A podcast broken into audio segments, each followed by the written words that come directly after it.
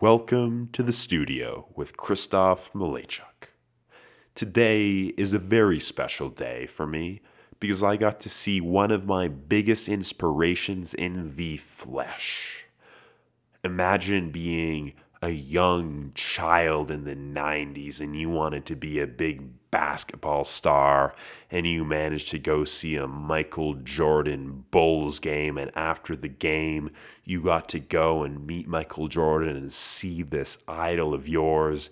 And regardless of whether you became an NBA star or an accountant in an office job or or a garbage man when you were that young 9-year-old you got to meet your idol imagine if you were young and interested in saving the environment and in justice for all, and you were a huge fan of Canadian Prime Minister Justin Trudeau, and you got to meet Prime Minister Justin Trudeau, and you felt inspired. Imagine, imagine if you wanted to be a great movie director and producer and own a film company. Maybe not a director, but you wanted to be a mogul in Hollywood and you're young and you got to meet your idol, Mr. Weinstein, and, and you would just feel so inspired in that moment. Today, I got to see Tim Dillon perform live at the Comedy Works in Denver. Tim Dillon is my favorite comedian right now. Now, look, I have I draw inspiration from from many places. I think my biggest hero is Canadian legend Terry Fox. Let me remove the think from that statement. Terry Fox is certainly my biggest hero. I actually shed a tear when describing his accomplishment and his mission to to someone the other week. So he he has a lot of effect on me. I certainly wouldn't cry over talking about Tim Dillon. And those lovely analogies that I painted about meeting these people. I actually didn't meet Tim Dillon. I just got to see him perform. I wasn't even particularly close to Tim Dillon. I was sitting up in the balcony because I got there a little bit late. But that's that's fine because I, I got to see Tim perform. Tim Dillon, he cuts no corners. He doesn't smooth out the rough edges. He's this comedian from Long Island who just goes in hard. He has one of the few podcasts which is better than mine in terms of quality of content. The studio is undoubtedly in the top 20 English language podcasts. And if I'm saying that Tim's podcast is better than mine, that just shows you how highly I hold it in esteem. He says things that need to be said. I look up to him. My favorite part of his comedy show was when he was talking about Greta Thunberg, that incredibly powerful, moving, young Scandinavian woman who talks about the climate. And he referred to her as being a dead eyed little bitch. So, right now, I'm feeling ramped up, ready to go. I saw Tim Dillon live, and I'm coming at you hot with today's episode of The Studio with Kristoff Malejczuk. Now, it, it has been some time since I've released an episode of the podcast, and for that, for that I apologize. I've been getting a lot of messages. The the growth of the podcast was almost intimidating for me, so I had to take a bit of a break. I even had a, a listener message me say, Hey, Kristoff, if you don't release an episode this Monday, I'm, I'm going to kill myself. So I, I what I probably should have done is I should have encouraged this listener to go seek mental help because that's you shouldn't be relying on this podcast for life. But instead of encouraging uh, this this listener who was feeling in a very dark place to not have these episodes, instead of encouraging him to seek mental help, I decided no, I'm I'm going to keep him relying on the podcast. I'm I'm just going to give him what he wants. I'm I'm going to be the plug, giving him that sweet dose of heroin, and he's going to feel good for for two weeks before I release my my next episode, which which hopefully will be on a two week cadence. But who knows? I lead a busy lifestyle. I used to be a lifeguard. I used to be a lifeguard when I was in high school. And I I wasn't even a great lifeguard. This was this was before I am the person that I am today. I was a teenager, I was 16, I was 17, but I wasn't a man yet. I was I was more of a child. There was one time when I really should have jumped in the water. But I didn't. I saw this child was with his mother, and the mother turned around, and the kid started struggling. She'd been holding before, she stopped holding him, and he was just barely having his mouth above water, and he was flailing around, and it would have been so wonderfully appropriate for me to jump in. And he was such a small child, maybe six or seven, and I could have just so easily held him above the water, brought him to the side, just say, There you go, buddy. Tell the mother, Hey, could you please look after your kid? But I didn't do any of that. I just waited until the mother turned around, which she did. She did. The, the kid wasn't drowned. He might have swallowed a couple tablespoons of water, but she turned around and saved the kid, and she was horrified, and she brought him to the side of the pool. And then I went over to the mother and I told her, You should really keep a better eye on your kid. And that wasn't the right thing to do, but at least I educated the mother.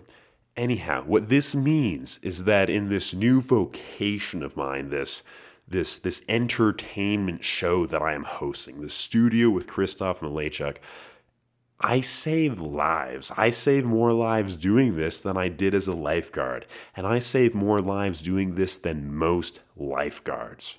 On a more serious note, if you are suffering with mental illness, depression, ideation of suicide, a few things that I that I do recommend. Number 1, keep listening to the podcast and tell your friends about it. Number 2, get help from a professional. Number 3, maybe take some magic mushrooms. Now, look, I know what you're thinking, Kristoff. You're recommending a psychedelic to people who have depression? Well, yes, I am. Psilocybin, the psychoactive compound in magic mushrooms, is looking like more and more of a better treatment for depression than the current treatments, which right now we know the, the best treatment for depression is um, therapy combined with pharmaceuticals. Pharmaceuticals, in this case, most commonly being SSRIs, selective serotonin reuptake inhibitors. And this is a wonderful combination. Uh, pharmaceuticals absolutely do work to help deal with depression. Depression is an awful thing. Uh, but now studies are coming out in some of these top psychology and psychiatry journals. I'm talking about Nature, getting hundreds of citations. Have you heard of Nature? Obviously, you've heard of Nature. I'm talking about The Lancet, another top psychiatry journal. I'm talking about psychopharmacology. So, all of these journals in the past few years are getting these articles published from studies that are performed on people who are uh, suffering from treatment resistant depression people who are suffering from anxiety because they're on their deathbed in hospital. So, looking at people who have this crippling mental illness. Studies are performed in various ways, but in general, they involve the administration of a moderate to large dose of psilocybin to these people suffering from diagnosed depression. And then their progress is tracked every few weeks and they look at the, the long term effects. And what's being observed is that this single dose of psilocybin is leading often to the patients entering into remission, meaning that their symptoms have dropped such that when they take uh, psychological inventories of their symptoms, they would no longer be considered to be suffering from depression. In other patients, they don't enter into remission, but their symptoms are greatly reduced, meaning their depression is less severe in people who are suffering from terminal illnesses in hospitals, they are feeling more at ease with the concept of death. They're no longer suffering from stress and anxiety and depression at the, at the thought and knowledge of their imminent death. This is a tremendous compound. So, if you take a step back and you look at the potential positive outcomes of the consumption of psilocybin and the potential negative outcomes of the potential of psilocybin, you end up getting a very unbalanced scale the possible negative outcomes are maybe a psychotic break, maybe a bad trip where you're scarred for some period of time. But if you consume psilocybin in a controlled environment, in a ceremonious way or administered by a medical professional for the treatment of a mental illness, the potential for negative long term effects is very small. The potential for positive effects is overwhelming. Maybe you can be pilled up on SSRIs for the rest of your life. Nothing too wrong with that. I, I mean, that can uh, make you live your life and not feel unmotivated to participate in any activity. That's that's wonderful. But when the alternative is maybe taking two high doses of psilocybin spaced out by a couple of weeks, and then you don't need to be on SSRIs again for the rest of your life, and the potential drawback is that maybe you have a bit of a negative trip and it turns out that that plant medicine was maybe not right for you. And then you just go back on your SSRIs and at least you tried this other remedy. Wow, that, that seems like there's a, a clear advantage to maybe uh, trying to take some magic mushrooms. But then you realize, oh, since 1971, mushrooms have been banned in the US, and since 1974, they've been banned in Canada. Well, does that, does that make much sense? The tide is now shifting. I'm currently invested in a couple of psychedelic companies who are researching the drug for therapeutic purposes and are running clinical studies, but there's still going to be a lot of pushback against the legalization of psilocybin, even in the context of being prescribed by medical doctors, because this is not a patentable molecule. This is something that anyone can access, anyone can grow if you have the spores and the know how. And of course, the health industry doesn't want that. They want drugs that are expensive, that are patentable, such that the people at the top of big pharma, who are, of course, rubbing shoulders with the people at the head of the government, such that they can continue to grow their wealth and keep their influence at the top of this stagnant group of elites. That's unfortunately the reality. I mean, you look at ivermectin right now. I don't want to get into that. Just Google it ivermectin COVID treatment and, and you'll see that this this non-patentable drug is getting stifled in media coverage when top doctors around the world who are independent, not politically affiliated with anything, are seeing very positive effects when administering this to patients. Oh, but it's a generic drug that no one owns and thus isn't making anyone any money. Same thing with psilocybin, this tremendous remedy, natural. Of course, not everything natural is healthy, but th- this is something that has been part of human tradition, cultural traditions as an herbal medicine for truly thousands of years. And it was decided in the 70s, just under 50 years ago, that this is a substance that shouldn't be consumed by, by people. I do want to stress the importance of consuming psilocybin in a proper environment. If you're depressed, I don't suggest you go out and pop five grams of mushroom caps, that could end disastrously. But it's something to think about. It's something, if you're not depressed, it's something to have at the back of your mind. Read some of the studies, read some of the literature. Even if you're not suffering from depression, there can be tremendous benefits to the consumption of psilocybin. There are papers on that too. So, again, if you're suffering from any mental illness, one, continue listening to the podcast. Two, go get some professional help. And three, maybe look into the consumption of some some magic mushrooms. Speaking of psilocybin, I was recently in New Mexico. In episode 11 of the podcast, a very good episode, I talked about my former neighbor Duke, who gave me the book Be Here Now by Ram Dass, which I talked about at length.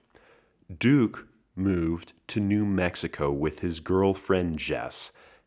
They bought a 28 acre property and are planning to open a healing retreat there, which will involve uh, maybe some herbal medicine, maybe other forms of healing. It's it's in the middle of the New Mexican desert, about halfway between Santa Fe and Albuquerque. The location is called Wild Mountain Rhapsody. I'll link their Instagram page in, in my bio. So they just moved there. The healing retreat is far from being ready for visitors to come, but I went there as part of the housewarming that they were hosting. I thought it would be really cool to go down to New Mexico. I've never been in the desert proper. I took a couple days off work and drove down. So we drove the seven hour drive from Boulder to New Mexico, not without some car issues along the way. That's all extraneous. When I say we, it's because I went with this girl that I was seeing named Katie. I'm actually still seeing her, and we're exclusive now. Isn't that exciting? I think celebrities are told that they shouldn't, like, especially female celebrities who are known for their looks and have so many men thirsting after them. They're encouraged to not post about any guys they're seeing or their significant others because it's going to reduce the thirst or the desire of the males who are following them because there's something in the back of all these guys' minds that they might be able to obtain this supermodel. They might be able to get her to to fall in love with them, or they at least like the idea that she's available. So they're they're all hoping that I don't know Kylie Kardashian will will fall in love with them. So then Kylie Kardashian or name any Instagram supermodel. I don't really follow many Instagram supermodels. Um, they're they're encouraged to not post photos of their of their loved ones or their significant others. So now I should maybe be a bit concerned that I've revealed that I'm seeing this girl because all of my my female fans, by the way, if I look at my demographics for some reason, I have roughly three times as many male listeners as female listeners, which I don't understand because as I have been informed, one of the biggest appeals of my podcast, this is hardly a podcast, by the way, it's an entertainment show, first and foremost. One of the biggest appeals of this entertainment show is the silky quality of my voice. Maybe not even silky, but just the, the voice sounds nice. It draws you in. You just want to listen. So apparently, all my male audience digs that, and they outnumber the the woman three to one. And now these these women are just going to drop off like flies. Uh, I hope not. I hope not. Because what I actually hope and what I believe is that my audience, both the men and women, appreciate the entertainment show not because of that they that they see me as a sexual object, although I'm sure some of them do but because the content is expansive to their lives and they dig that. So thank you for listening, regardless of your gender. Tangent aside, when we arrived at the property in New Mexico, this 28 acres of land truly in the middle of the desert, very few other properties around, the, the Wild Mountain Rhapsody house, which is an enormous house at the top of this hill, is not even accessible by car, or at the very least, not my car. We had to park the car on the side of the road, probably about one and a half kilometers from the actual house, and then Duke came with his old Toyota pickup truck and, and took us all the way up to the to the Healing Retreat Center. It's an incredible place. The the house is on the crest of a hill and it's overlooking endless kilometers of empty valley. It's just desert. There's no grass to be seen. It's just sandy dirt with bushes, these kind of scraggly bushes spaced every few meters apart. And that's all you see for kilometers and kilometers and kilometers. There's some mountains in the distance. You can see the shape of some valleys. You can see a, a town far away. But there's just emptiness and stillness. It's the desert. It's beautiful. The house has no running water right now. They might fix that. They might try to get a well. I'm not sure. And no running water. They just got some solar panels set up. So there's a, a bit of electricity. The day after we arrived, we went on a big hike to explore the property. Duke and Jess had been there for a couple of weeks, but they had been so busy setting up the house that they hadn't yet even walked around and explored this 28 acres of property. So for them, it was exciting. For me, it was exciting to be walking around the desert.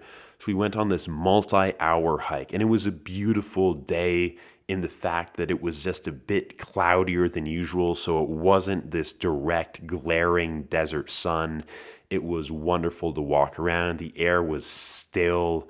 There were cacti everywhere. That was so cool to me. You have to be very careful of where you're walking because you might always step on a cactus. There were cool insects. There were cool rocks. We heard coyotes howling. We howled back at the coyotes. It was exceptional. We got back to the house after many hours, And then seeing as this is a healing retreat, maybe one could even say an herbal medicine healing retreat, or certainly a retreat that will involve herbal medicine, it seemed appropriate to consume some herbal medicine. Sometime after consuming the herbal medicine, the sky, this beautiful blue desert sky, which is certainly one of the most beautiful skies that you've ever seen, began to take on these fractal like patterns, and the mountains far in the distance, which were dotted with these bushes, the bushes began to ebb and flow in this beautiful wave like pattern. The sight was so beautiful. I was staring at it endlessly. I couldn't take my eyes away. My eyes began to water and I wondered what was going on. And then I realized that I hadn't even been allowing myself to blink because I didn't want to not see the beauty of the land for even a split second. It was tremendously beautiful, but I was I was in the clothes that I had been in for this hike and I wanted to change out of them. So I I went up to the room where we were staying on the the second floor of the house and I was trying to find some clothes to put on, but there weren't any clothes that I wanted to wear. And then I saw this Tibetan tapestry that was on the ground. It had been used as, as a rug or a mat, just this thin cloth tapestry. And I knew this was perfect. This was exactly what I wanted to wear. So I wrapped it around myself. I, I took off my shirt, I took off my shorts. So I was just wearing my undergarments and then wrapped in this robe. And I began to feel so regal. I walked down to the kitchen, people were gathered there, and I announced that the holiest kings to have ever lived could only aspire to be this royal. And I meant it. It wasn't a it wasn't a statement of grandiosity. It was just a statement of of what I believed to be true. What what could what could actually not even be otherwise. I, I was in this state of, of just sheer royalty. I went back out onto the deck and was looking at the same view that had mesmerized me before, and it was it was as beautiful as ever. And I'm in my robe and clothes. Clothes seem so silly because I was feeling so so royal. I was feeling so holy how could how could any garment conceal this this being that I that I am that I was.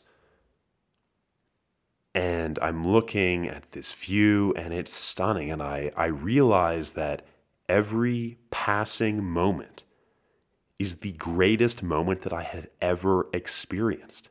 Every single moment was greater than the last moment and was greater than any moment that I had ever had. And this made me immensely powerful, impossibly powerful. Because when every single moment is the greatest moment you've ever had, then you're hanging on to nothing. You have no attachment to what was. You have no longing for something in the future. You are utterly rooted in the present because how could you not be? when every single experience, when every single part of the present is the greatest thing that has ever happened.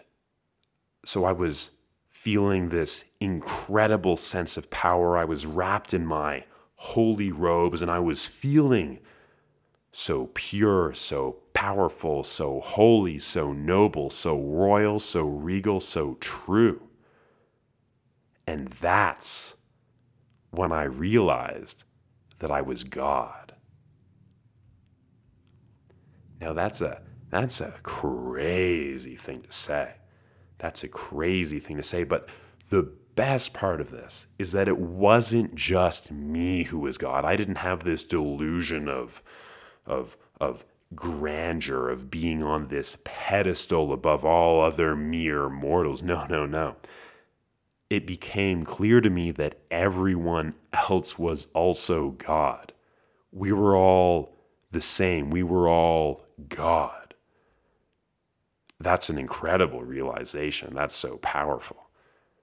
I was messaging with one of my friends after this this trip to New Mexico and I I was telling her about now now she hasn't had any experiences like this but she's uh, a wonderful person. She's very open minded and and she she understands that uh, that maybe I've been going on a bit of a spiritual journey, or at least have interest in in some in the types of things where it's not totally outlandish that I would declare that I realized that I was God.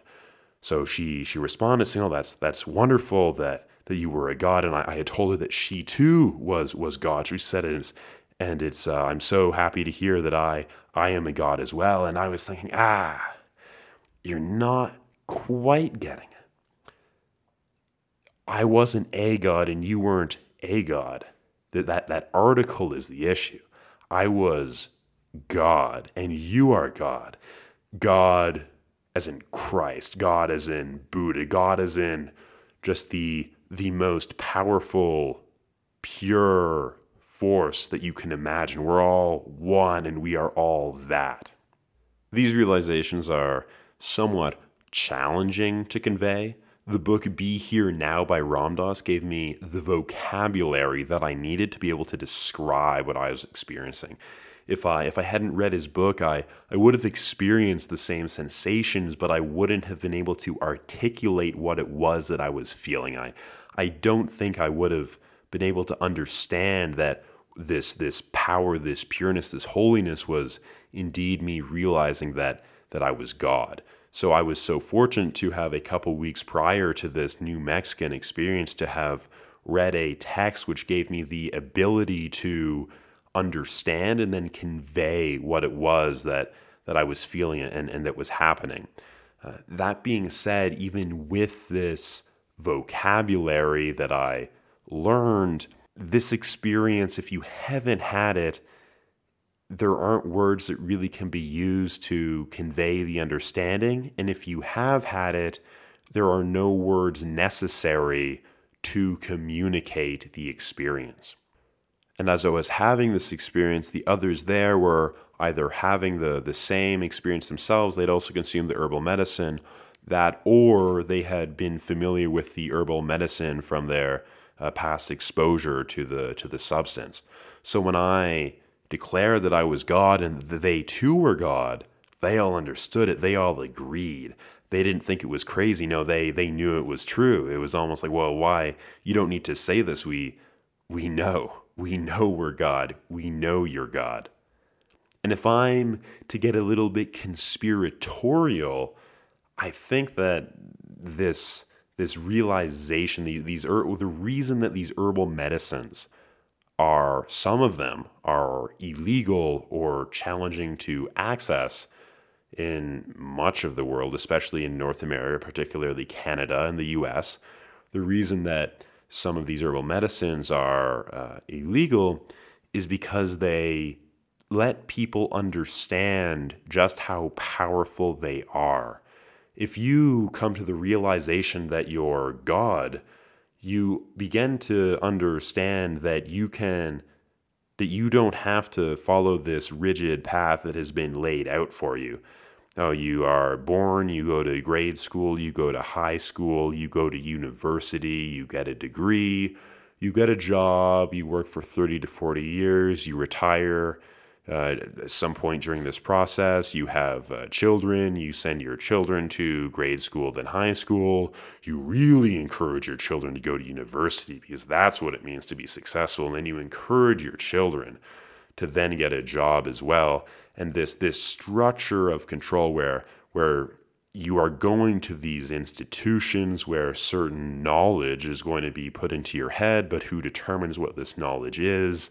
I mean, the the elites of the country and the top of academia. There are so many channels of communication there. You're kept within this structure. Now, of course, the structure is incredibly beneficial to so many people because one needs to be educated, one needs to work, the country needs people to work for it to continue functioning. Yes, the 10, 10 million reasons why this is uh, there's a lot of good reason for this structure to exist, but for it to be presented as the only way or as the the only way that is a successful path, that's that's flawed.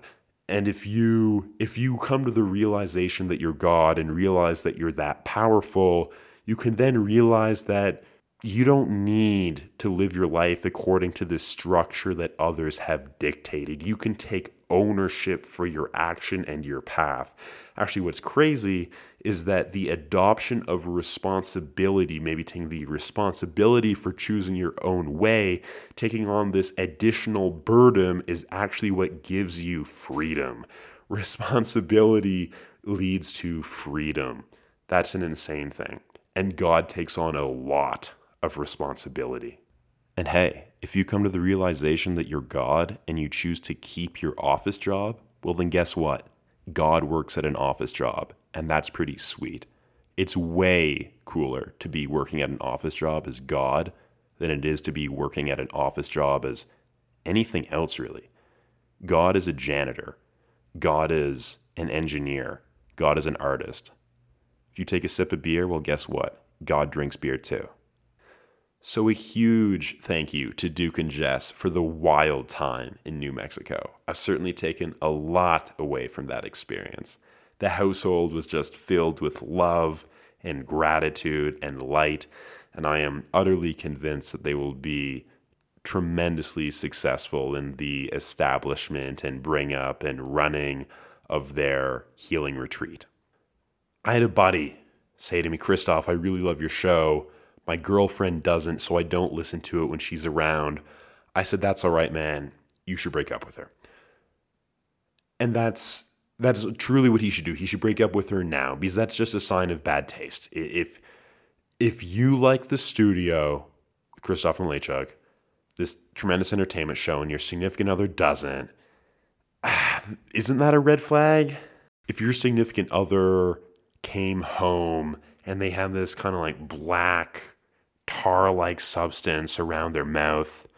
You're like, hey, good to see you. Like, what's going on? And like, oh, oh, sorry, I, I just saw some uh, some asphalt that was being like laid on the street and it was still like wet. It hadn't set yet. Um, there's like the construction crew there, and I just like I just ate some of this asphalt. Like that would be a red flag. Like you would you would really consider exiting that relationship because that's nuts. That's crazy. That's in poor taste. And not liking the studio is in poor taste. So this could be a good litmus test. If you if you're dating someone, play them an episode of the studio with Kristoff Malejczuk. And if they don't like it, bye bye. And you're welcome. You just got out of that got out of that relationship way earlier than you would have had you not used this, this wonderful tool with which I'm providing you. But I thank you. I thank you truly for listening and supporting the studio with Kristoff Malejczuk. I thank you for rating on Apple Podcasts, writing a review on Apple Podcasts. It helps with the algorithm. Uh, follow on Spotify, subscribe on Apple Podcasts, follow me on Instagram at Malejczuk, that's my last name, at M A L E J C Z U K. Continue to tell your friends, tell your parents. If your grandmother has like an iPad or something, tell her about this. She should be listening. Um, tell, if you're in university, tell your uh, professors. If you're in university, maybe also drop out. I'll catch you next time. This is the studio with Kristoff Malejczuk.